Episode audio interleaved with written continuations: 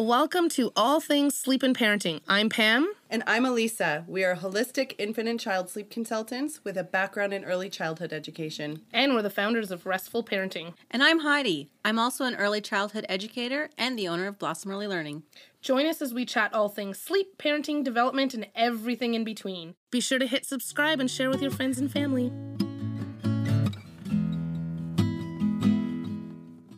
Hello, hello, everybody, and welcome back to another episode of the podcast this week. With me again, I have Elisa. Hello. We're so excited to be back on track and getting podcasts out every week. Sometimes they're a little late. Last week, we had a little bit of a technical difficulty, but moving forward, we should be getting our podcasts out weekly. Now, weekly on the same day and time every day. I don't know if we're that organized, but our goal is is that we are back with our weekly episodes. So for this week, we have um, I like these ones. We take a couple of questions from our group. If you're not part of the group, Facebook, All Things Sleep and Parenting, come and join us. So we take a couple of questions from the book from the group. We break them down uh, to give you guys just a little more information that could be helpful in the challenges or or areas or times that you're in right now with your little one. So the first question we're going to answer today is my two month old will no longer sleep in the living room with me when I'm trying to get him to sleep for naps. He just takes forever to settle and is looking at everything around him instead of sleeping. This might be the age for your baby where they need to be put into a dark sleep room to actually get that sleep that they need it can happen around this age. Some babies, you won't see this starting to happen until closer to three months, but babies who are really busy right from the get go need to be in a dark sleep space when it comes to that sleep time. Mm-hmm, mm-hmm, now, sure. I, I know at two months, you know, when they're really newborn, you just kind of keep them close, perhaps. Um, you want to just have them close by you and you want to just kind of hang out while you're watching a show. And that is completely fine in those really newborn days. But once you start to see that your baby is no longer sleeping or looking around them instead of falling asleep as easily as they used to, that is a cue that you can start to bring them up to a dark sleep space. Start doing a little pre sleep routine. It doesn't have to be long just a couple of steps that you take before you put them to sleep that cues their brains that it's time for sleep. And then you can start to work towards getting them to sleep in that darker sleep space. Doesn't mm-hmm. mean that you have to do it for every single nap, every single day at two months old. But if you're noticing this happening, that will certainly help. Absolutely. Uh, the other thing too is kind of around that six weeks. So if you have a little one who those first six weeks literally would fall asleep anywhere, would sleep through anything, the garbage truck could go by, the dogs could bark, not an issue. You might see that change that six, eight weeks where now they're starting to stir to those sounds. Now they're starting to react to the outside environment. So yeah, like Elisa said, bringing them into that darker space, kind of eliminating that extra stimulation can really make a big difference.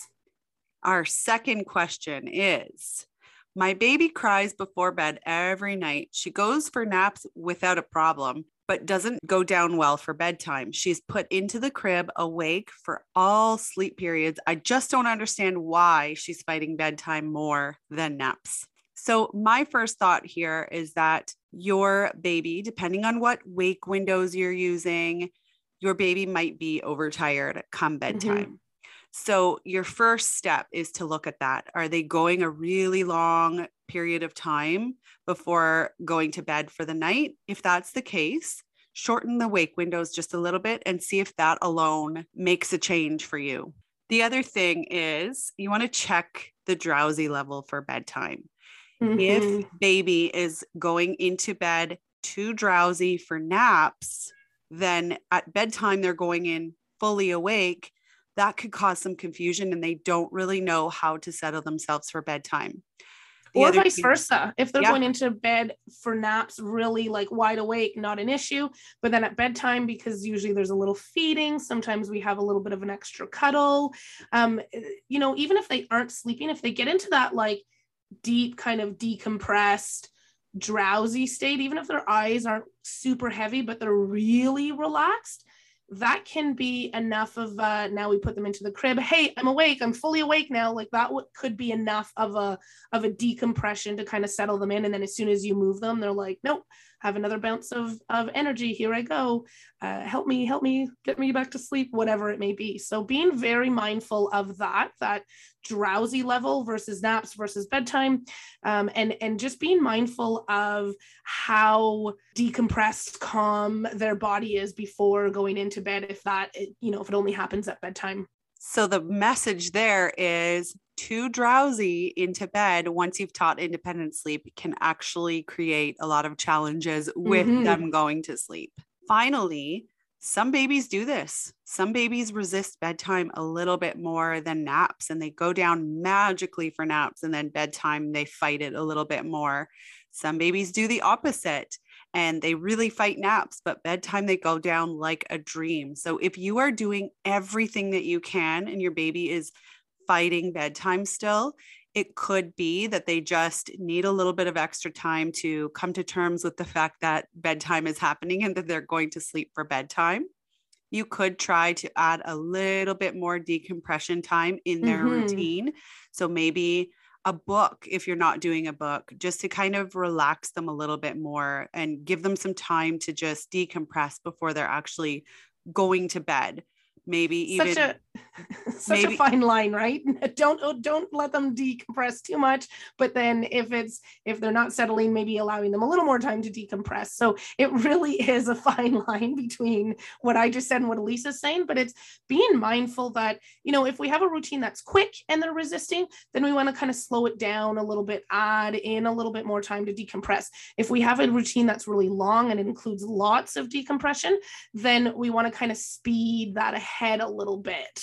But decompression can look different than rocking them till too drowsy, right? Like yes. decompression is just basically bringing them into a quiet space and allowing them to decompress a little bit. So that could be with mm-hmm. books, which they won't be getting too drowsy for books. So the type of decompression that I'm talking about is different than rocking them and holding them and you know, getting them drowsy in arms. It's more mm-hmm. so just removing them from extra stimulation during the day and bringing them into their sleep space a little bit earlier so that you are calming them before you actually do your routine. So, for our last question, we have my two year old demands that I do bedtime every night. Anytime I try to get my partner involved, it ends up not going well and I end up having to do it. So, what can I do to help my two year old get adjusted to both parents doing the bedtime routine, getting to sleep routine? If your little one hasn't had another parent or anybody else do any of their sleep. We do have an episode on getting them comfortable with the routine, that kind of stuff. But if we have a two or three year old who's like, nope, I only want this parent to do the routine. Nope, I only want this parent to do this. I only want this parent to do my bath. I only want this parent to put me into bed. I only want this parent to do my stories. So that's where we can get into a lot of challenges, especially with our two and three year olds, where they are asking, demanding, you know, the first couple of times, maybe it's not that big of a deal. Oh, hey, buddy, they really want you. So, you know, you're on deck to come and do sleep time. But what happens is that can be a little too much control for our two and three year olds, where now we're using that as a bedtime stalling. So one parent starts, no, I want the other parent. That parent comes in, no, I want the first parent back. So that can cause a lot of that, that bedtime stalling, that inconsistency, the stimulation of it all. Whereas we want them to feel heard. I understand that you want parent one to do your routine. Tonight, it's my night to do your routine and bedtime. Tomorrow night, let's look at our calendars. So, we just had an episode that came out with charts. This is a great one uh, to use that chart with. So, who's doing the bedtimes? Is it parent one on Monday, Tuesday, parent two on Wednesday and Friday, parent one on Thursdays, parent two are together on Saturday and Sunday, whatever it is, but it we're giving them the opportunity to see who is doing it. We know that it's not up for negotiation, it's not up for debate. So if they're really starting to, you know, show upset, let's look at your calendar, let's look at your chart. Who's doing bedtime tonight? Who's doing bedtime tomorrow night? Okay, well, then tomorrow night we'll have the other parent. So that doesn't mean that the other parent has to be completely gone. They can come in and say goodnight once they're tucked in if if the other parent is home. But the idea is is whichever parent is set to do that bedtime, that bedtime gets done by that parent and then we're using those tools with you know who's tomorrow night let's look at our chart and and helping them through that way and we'll also link another podcast in the description that will help you through that part as well all about getting the other parent involved in the the mm-hmm. sleep routine Yes, yeah, the one that I mentioned at the beginning. Yeah, for sure. We'll we'll link that in the description, and then that's just going to build on getting comfortable, um, having everybody comfortable with the routine, and then we also chat through some of those. What do I do if I can't handle it? Right. So if if the other parent is doing bedtime and I can't handle it, what can we do? So we'll pop that podcast in the description as well. But for now, um, using that chart, having that predictable, so they know who is doing it um, staying firm with that decision. I know that you were upset, so they can be upset. We can validate it, not a problem. That's okay, but we stick with it so that they really start to know whose night is, is whose. And then it's really going to reduce so much of that bedtime battles upset as you go along. Thank you for joining us today for our Q&A. We will come back in another couple of weeks with more questions and answers.